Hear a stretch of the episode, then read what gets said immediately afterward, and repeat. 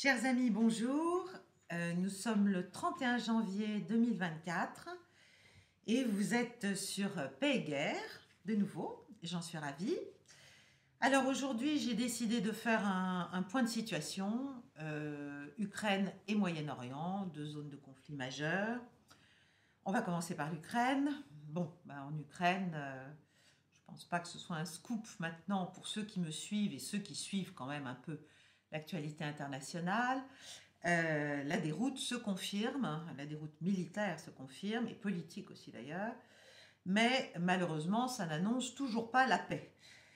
Euh, ce n'est pas moi qui le dis, c'est le procureur général d'Ukraine qui l'a avoué il y a quelques jours maintenant, euh, la semaine dernière, je ne sais plus.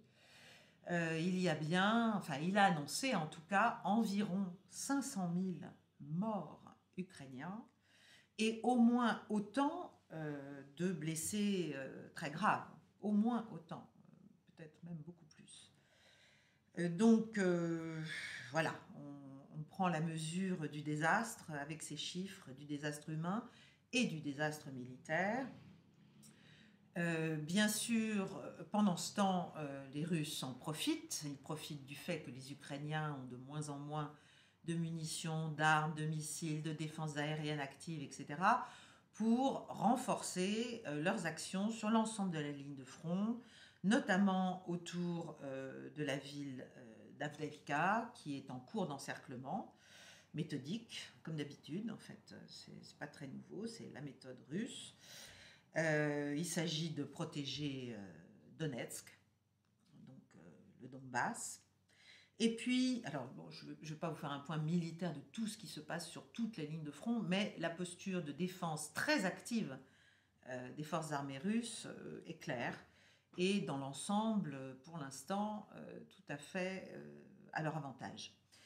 Au plan politique, la crise se poursuit, puisque le président Zelensky est évidemment très fragilisé par tout ce qui se passe militairement et par le fait que du côté américain,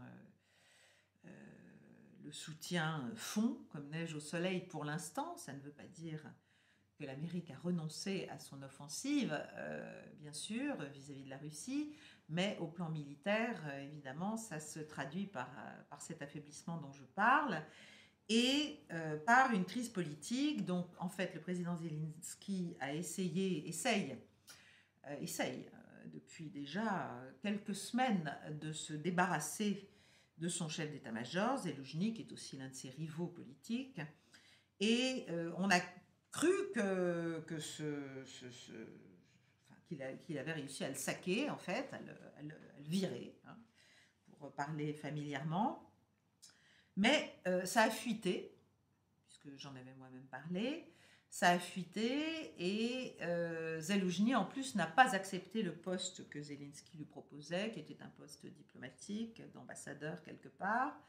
Et en plus, le chef des services secrets ukrainiens qui était pressenti pour prendre sa place, Boudanov, euh, n'a pas accepté non plus. Ça, c'est The Economist qui le dit, encore une fois, ce n'est pas moi.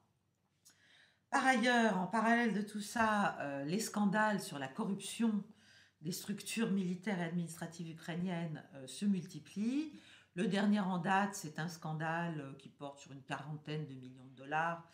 J'allais dire, c'est pas grand-chose, mais ça n'est qu'une, que, l'un des, l'une des nouvelles.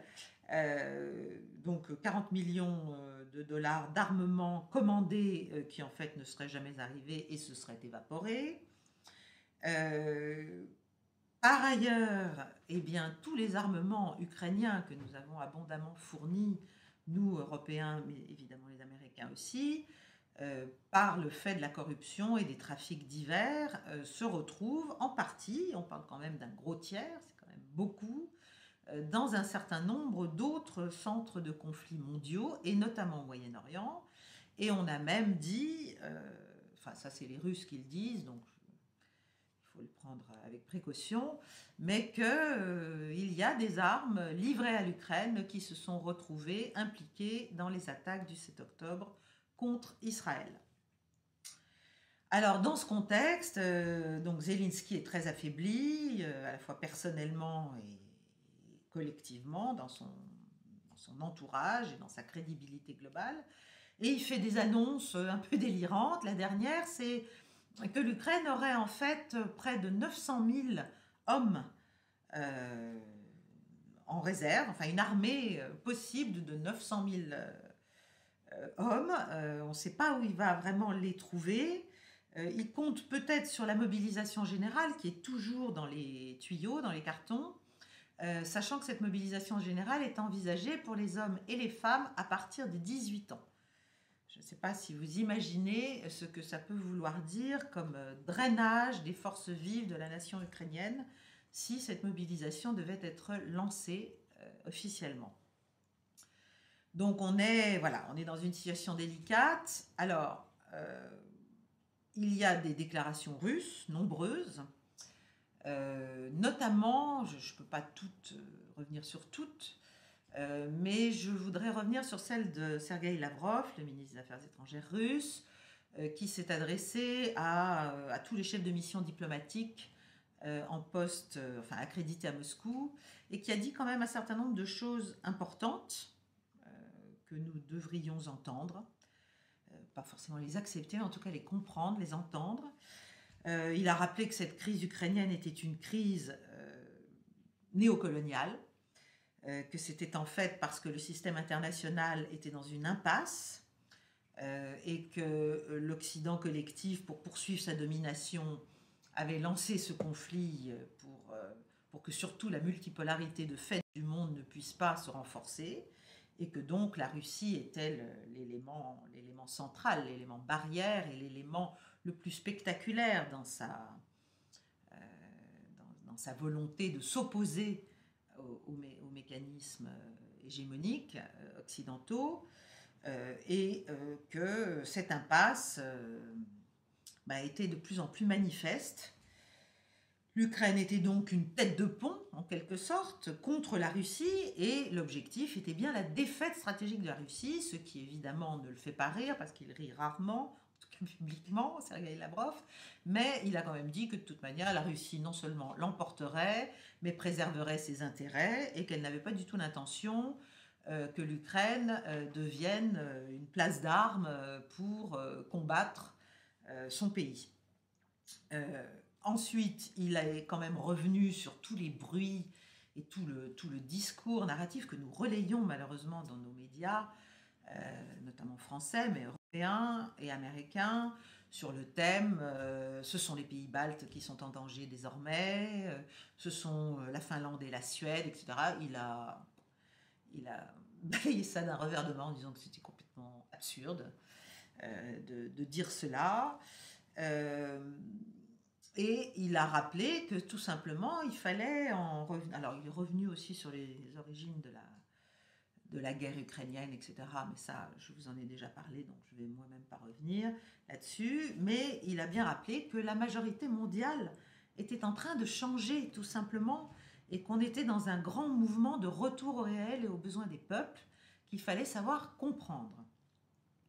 Il a rappelé aussi que les États-Unis et l'Europe, depuis deux ans, ont donné à peu près 200 milliards de dollars à l'Ukraine, alors que euh, l'aide, c'est le chiffre qu'il a cité, pour l'Union européenne sur sept ans, pour tout l'ensemble du Sud, des pays du, dits du Sud, ne s'élevait qu'à 80 milliards. Donc ça donne, euh, ça donne une bonne image, je pense, de la priorité qui est une priorité belliqueuse manifeste euh, de l'Occident vis-à-vis de la Russie, qui est une priorité euh, qui, doit trouver d'autres moyens maintenant, en tout cas, s'exprimer, puisque pour l'instant, les États-Unis, en tout cas, sont en arrière de la main au plan financier dans le soutien à l'Ukraine. voilà en gros ce que l'on peut dire sur ce qui se passe sur le théâtre ukrainien.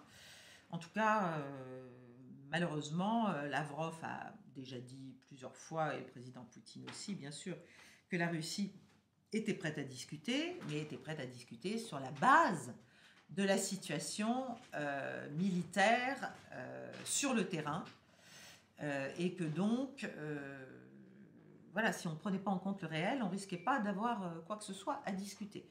Et c'est évidemment ce que nous ne voulons pas, puisque cette situation militaire n'est pas du tout à notre avantage. je vais passer maintenant au Moyen-Orient. Le Moyen-Orient, ben, il ne va pas vraiment mieux que le théâtre centre-européen.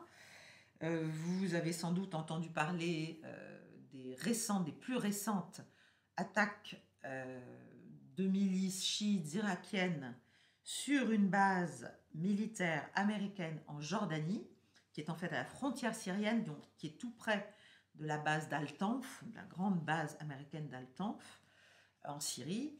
Euh, c'est en fait la base logistique d'Al-Tanf. Donc euh, il y a eu une petite, euh, une petite phase où les Jordaniens ont nié que c'était chez eux, puis ils sont revenus là-dessus, puis parce qu'en fait la frontière est, assez mal, enfin assez peu visible à cet endroit-là. mais c'était bien en Jordanie il y a quand même trois morts américains et il y a une quarantaine de blessés graves pour la plupart américains. Donc évidemment, ça a déclenché une bronca euh, à Washington et partout dans le pays d'ailleurs sur le thème il faut réagir vite, fort. Euh, les faucons habituels se sont exprimés. Quel type de représailles? Parce qu'évidemment, frapper l'Iran vite et fort comme le voudrait Lindsey Graham, c'est l'assurance d'une escalade peu contrôlable par euh, les Américains et d'ailleurs euh, un certain nombre de responsables américains, et je crois même le président lui-même, a dit que ni l'Iran sans doute, euh, ni l'Amérique ne voulaient d'un conflit, d'une conflagration générale, d'un conflit régional à large échelle. Néanmoins, on attend quand même des représailles américaines. Donc, Washington a dit que ça pouvait se faire sur les bases navales iraniennes. Euh, les responsables iraniens, eux, euh, ont bien dit que euh, le fait de cibler le territoire iranien lui-même était évidemment la ligne rouge et entraînerait une réponse appropriée, ce qui n'est pas très réjouissant. Pendant ce temps, les attaques des Houthis se poursuivent. pendant ce temps, le Hezbollah continue son, harcèlement. Mais Israël, qui est dans une, relative, enfin une phase assez compliquée euh, militairement parlant dans son offensive à Gaza, est en train de vouloir, lui, étendre euh, le conflit au nord, c'est-à-dire vers le Liban, le sud du Liban, le nord d'Israël, euh, et donc de, vouloir, j'allais dire, étendre la guerre avec le Hezbollah. Donc là aussi, on est dans une fuite en avant qui, qui est tout de même inquiétante. Euh, alors, il faut aussi euh, prendre en compte, je pense, un, message qui a été véhiculé par Al Jazeera, euh, mais qui citait des, sources iraniennes qui disaient que il n'y a, pas de volonté à Téhéran non plus d'avoir une guerre ouverte vis-à-vis des États-Unis. On peut évidemment comprendre pourquoi, mais ça ne veut pas forcément dire que l'Iran est en position de si grande faiblesse. Et je pense que les Américains le mesurent. Euh, enfin, le, le Khatib Hezbollah, donc, qui est à l'origine de cette attaque, de cette dernière attaque, a annoncé une suspension, une suspension des opérations militaires contre les forces américaines en Irak et en Syrie, euh, pour éviter d'embraser justement la situation et d'embarrasser aussi le gouvernement irakien.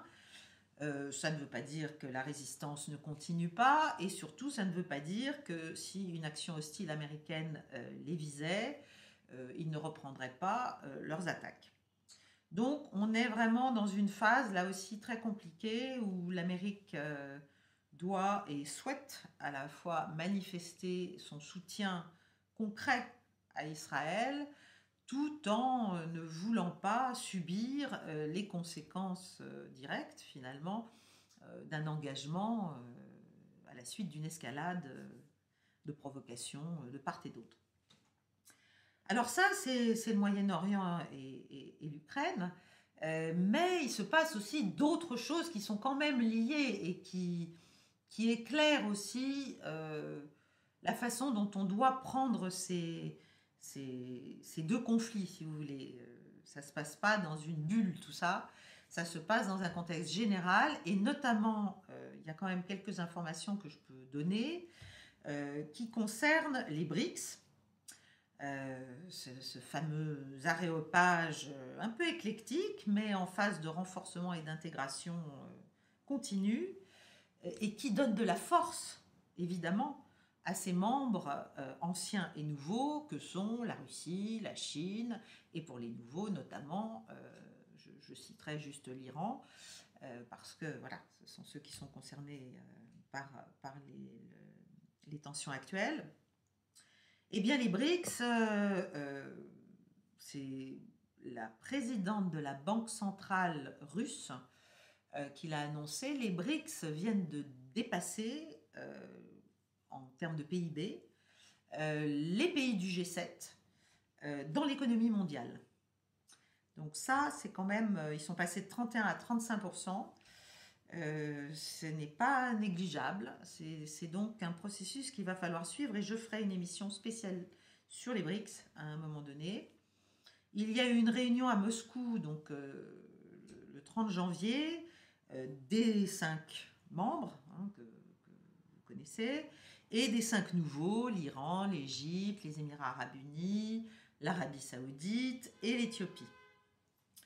Euh, il y a eu donc euh, aussi des déclarations iraniennes euh, à ce moment-là, notamment le vice-chancelier iranien qui s'occupe de la diplomatie économique, ce qui est un terme large, accueillant, il fait beaucoup de choses, euh, Mehdi Safari, et qui a fait une déclaration que je vous lis.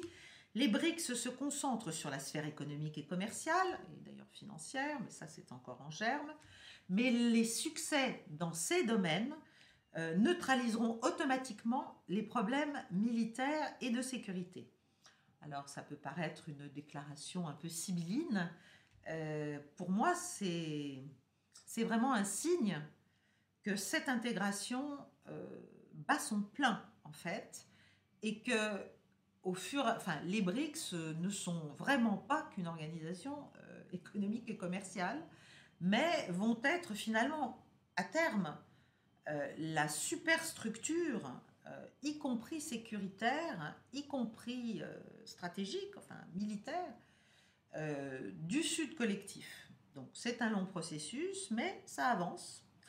Et il a aussi dit qu'à long terme, les BRICS pourraient remplacer les grandes organisations euh, internationales euh, parce que euh, bah, l'inaction de l'ONU commence à avoir des limites, notamment dans la situation, s'agissant de la situation à Gaza et de l'incapacité dans laquelle on se trouve d'arriver à faire redescendre la tension, à forcer Israël à mettre un, un sérieux bémol à son offensive militaire euh, sur les populations civiles euh, gazaouis.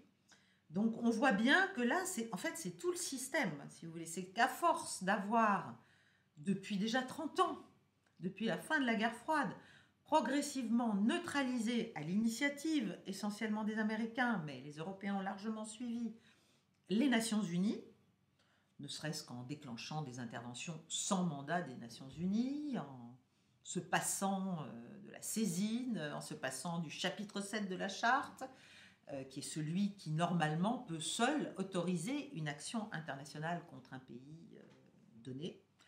Bref, en essayant de marginaliser l'ONU, ça a marché pendant quelque temps, mais désormais, là aussi, l'alternative se structure. Et l'alternative, bah, c'est une autre enceinte extrêmement large, assez représentative et qu'il sera de plus en plus, puisqu'on se souvient qu'il y a quand même une trentaine de pays qui veulent entrer dans les BRICS, et puis ça continue chaque jour un peu plus, et que donc euh, il peut y avoir à un moment donné une autre, euh, juste une autre manière de décider de ce qu'on fait ou pas dans la paix et la guerre.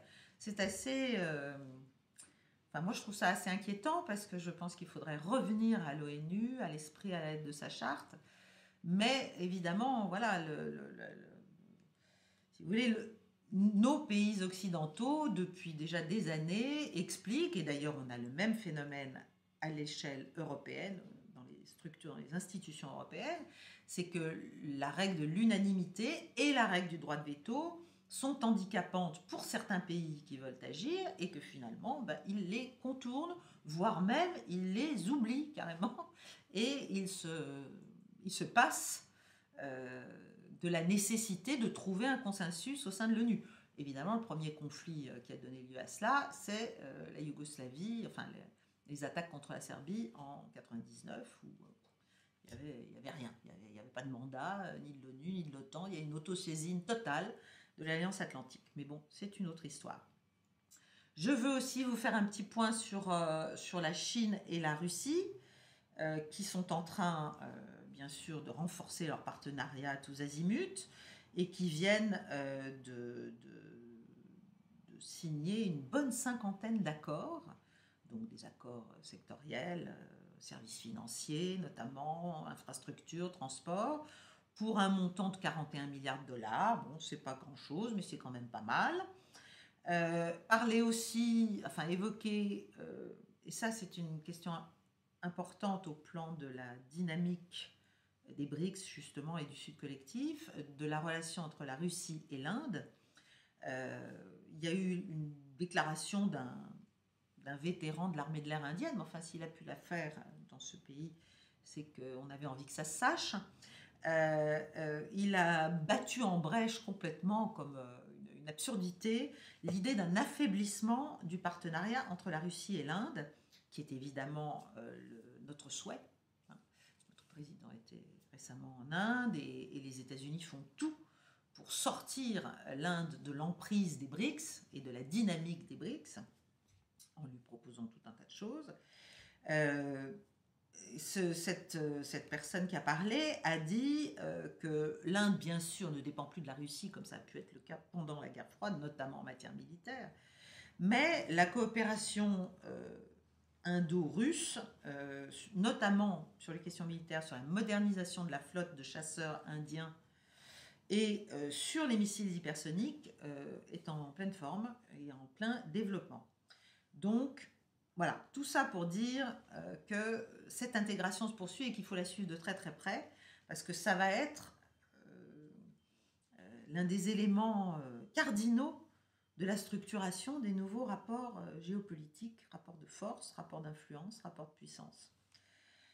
Alors qu'est-ce qu'on peut faire dans tout ça, puisqu'on a un Moyen-Orient qui qui hésite vraiment, euh, enfin qui est un peu au, bord du précipice, et puis une Ukraine qui est en plein dedans, euh, et une sécurité européenne qui est en miettes, bien sûr.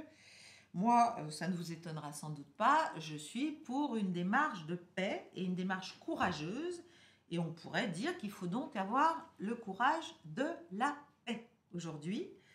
Et le courage de la paix, c'est tout sauf une faiblesse. C'est pas du tout une marque de de retrait, d'indifférence, de, de, renoncement même. Euh, c'est une marque d'intelligence, c'est une marque euh, d'humanité.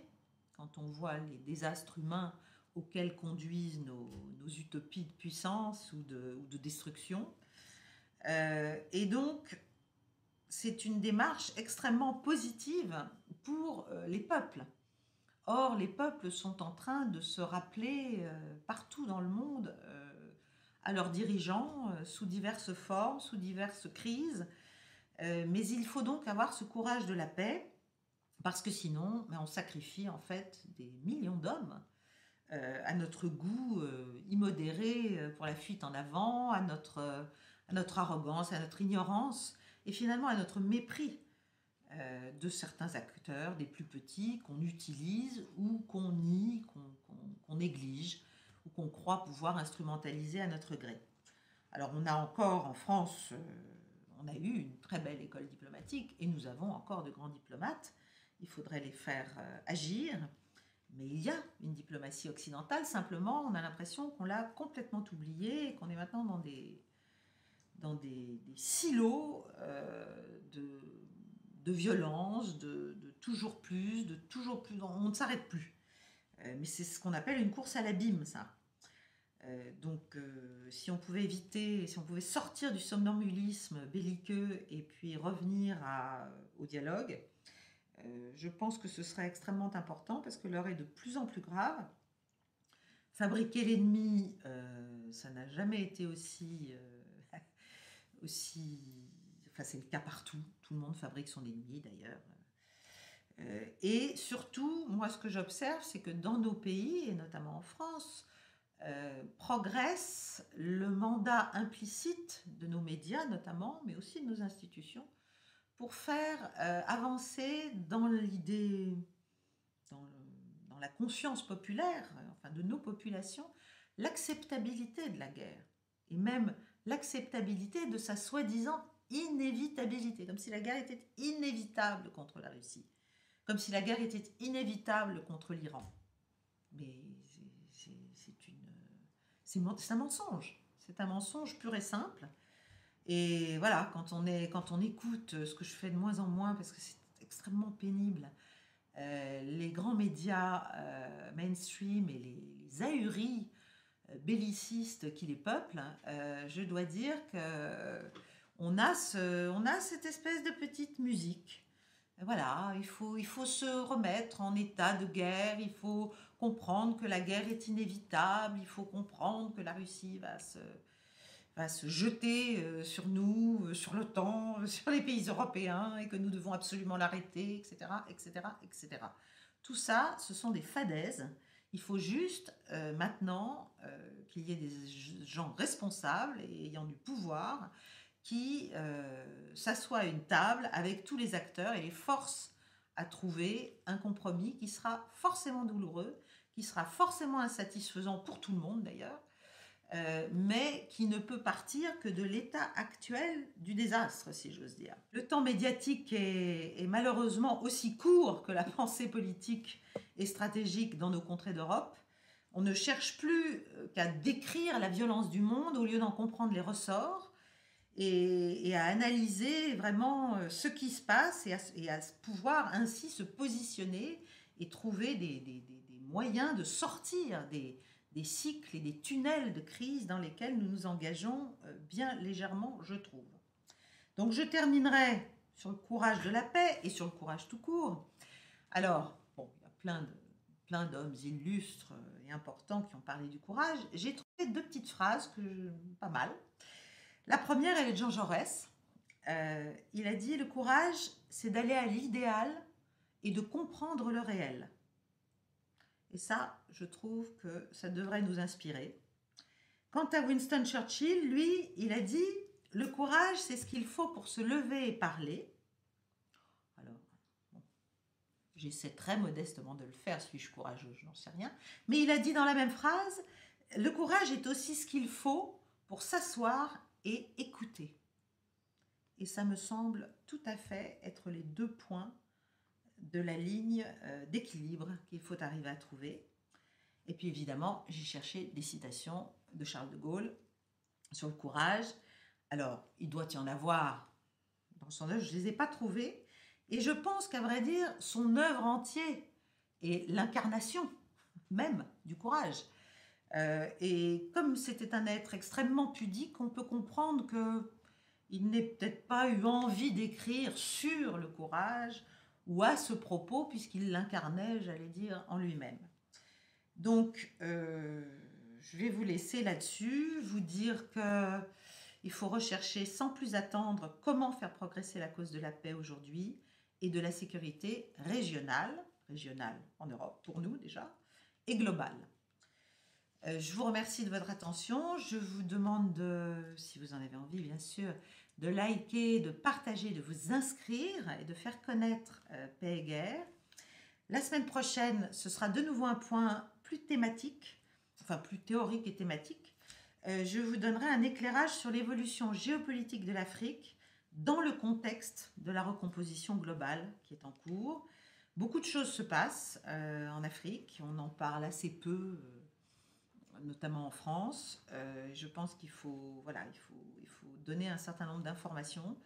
Et il faut essayer de comprendre pourquoi notre influence se faiblit aussi dramatiquement et pourquoi nous sommes maintenant l'objet non pas d'un manque de confiance, mais même d'une défiance, euh, ce qui est beaucoup plus grave, euh, parce qu'au même moment, évidemment, nous ouvrons euh, des champs d'influence à d'autres puissances qui en profitent tout simplement. Donc il n'y a pas que leur volonté malveillante ou concurrentes, il y a aussi nos propres turpitudes ou bêtises qu'il faut donc analyser. Donc voilà, je vous, parlerai, je vous parlerai un peu d'Afrique la semaine prochaine. Je vous remercie de votre attention et je vous souhaite une bonne soirée.